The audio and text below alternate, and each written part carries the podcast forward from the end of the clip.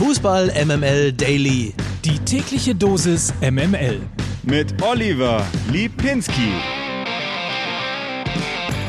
Moin, Servus und Hallo hier aus der MML Daily Redaktion und egal ob ihr jetzt am Frühstückstisch sitzt, in der Bahn oder wie Mike Nöcker am Pool, bei uns gibt es kurz und kompakt die Nachrichten aus der Welt des Fußballs. Und da gab es gestern eine ganz schöne Schrecksekunde auf Schalke.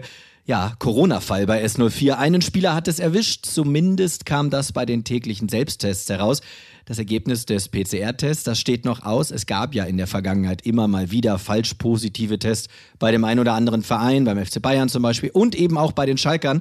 Und so ist man relativ gelassen in Gelsenkirchen. Der Spieler, der sei in häuslicher Quarantäne. Das Training wurde erstmal abgesagt und vor allem das Wichtigste, das Eröffnungsspiel der zweiten Bundesliga am Freitag. Das ist ja gegen den HSV und das sei nach Vereinsangaben nicht gefährdet. Ja, ja, zweite Liga, das drohte der Hertha ja auch am Ende der vergangenen Saison. Dadei sei Dank ist der Big City Club aber weiter erstklassig und will auch weiter so investieren. Und darüber spreche ich jetzt mit dem Sky-Transferexperten Max Bielefeld. Moin, Max. Hallo, Olli.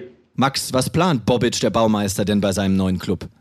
Freddy Bobic baut die Hertha ordentlich um. Cordoba ist weg, Luke Bacchio soll noch gehen und es sollen zwei offensive Flügelspieler noch kommen.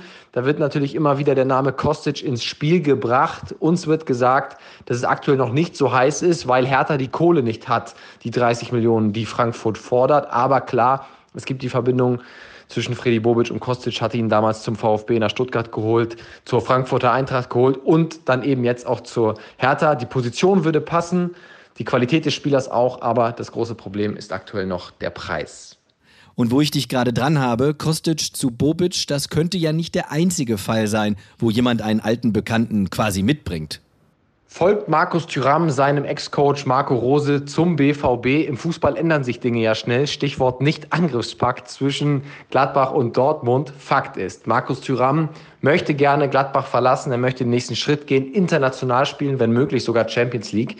All das kann ihm Gladbach nicht bieten im kommenden Jahr. Deswegen führt sein Berater Mino Raiola diverse Gespräche mit den Tottenham Hotspur, mit italienischen Vereinen. Aber wir hören aus Gladbach, aktuell ist der Abgang von Markus Thuram nicht heiß. Das war schon mal heißer. Trotzdem wird uns diese Personalie sicherlich noch ein paar Wochen begleiten, weil Markus Thuram will Gladbach verlassen. Danke, Max. Von dir werden wir in den kommenden Wochen noch häufiger hören, denn die Transfergerüchte-Küche brodelt. Da wirst du uns weiter informieren. Außerdem steht auch noch die zweite Liga vor der Tür. Ja, Gerüchteküche vor der Tür. Mehr Haus-Fußball-Metaphern fallen mir jetzt auf die Schnelle nicht mehr ein. Deshalb mache ich Schluss. Grüße und bis morgen, sagt Olli Lipinski für MML Daily.